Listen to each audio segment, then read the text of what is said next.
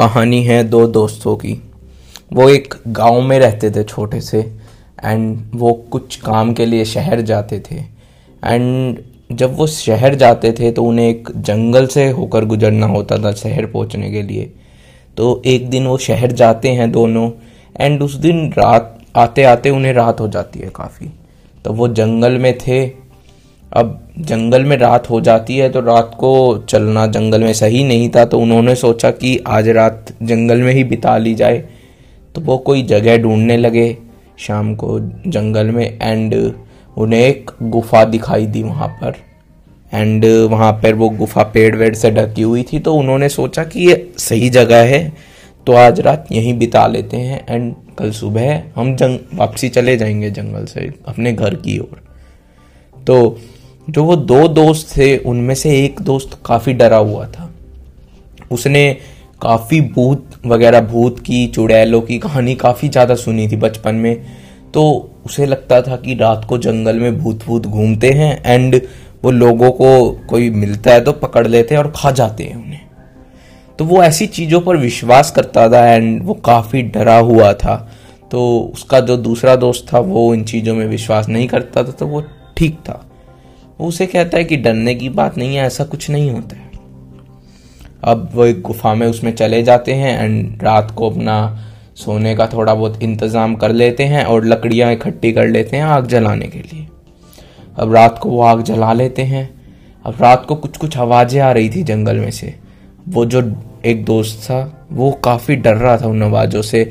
And वो आग की वजह से कुछ परछाइयाँ बन रही थी सामने दीवार पर या फिर बोलें कि गुफा की सामने वाले पत्थर वत्थरों पर।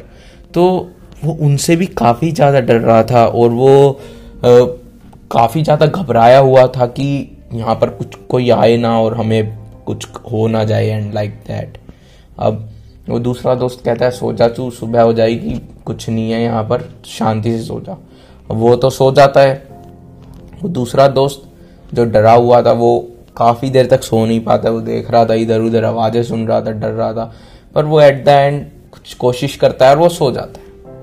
अब सोने के बाद उसके सपने में एक एक छाया छाया दिखती है उसे। एक परछाई, एक काली परछाई, ऐसा लगता है उसे कि ये कोई कोई दैविक शक्ति आ गई है और वो उसकी तरफ़ आगे बढ़ रही है।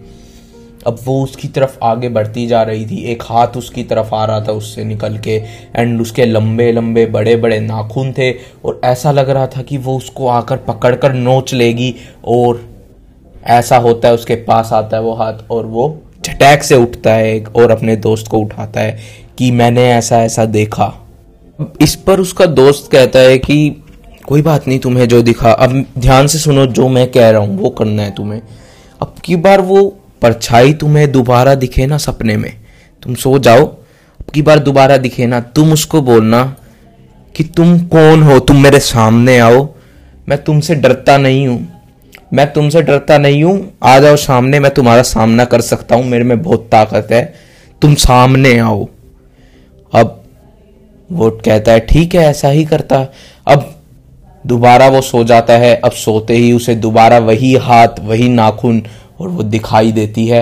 बट इस बार इस बार वो हिम्मत जुटाता है थोड़ी सी एंड वो अपने दोस्त की कही हुई बात को दोहराता है और बोलता है, तुम कौन हो? मेरे सामने आओ। मैं तुमसे डरता नहीं हूँ। तुम कौन हो? तुम मेरे सामने आओ, डरता नहीं हूँ। देख लूँगा मैं तुम्हें। अब जैसे जैसे वो ये बोलता है, वो परछाई दूर जाती जाती है, छोटी होती जाती है और ऐसा लगता है कि वो कमज़ोर पड़ रही है। एंड देखते ही देखते वो बोलता है, और वो परछाई धीरे धीरे ख़त्म हो जाती है एंड अब उसे डर नहीं लग रहा होता है। अब वो चैन की नींद सोता है। And the similar thing happens to us in our real life हम हमारे मन में काफ़ी डर है। हम उनसे जितना ज़्यादा डरेंगे, जितना ज़्यादा हम उनसे डरते हैं, वो उतने ही बड़े होते जाते हैं, उतने हमारे पास आते जाते हैं, उतना ज़्यादा हमें डराते जाते हैं और हम उनसे उतने ज़्यादा डरते जाते हैं। अगर हम उनका सामना करें एक बार, हम उन्हें बोलें कि नहीं, मैं तेरा सामना करूँगा, आजा देखी जाएगी जो होगा, और फिर आप करके देखें, आपको दिखेगा। कि वो डर गायब होंगे धीरे धीरे। आप सामना करेंगे तो वो डर छोटे होते जाएँगे।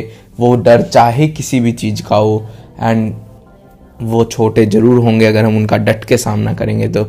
I hope you like the story and thanks for listening and bye bye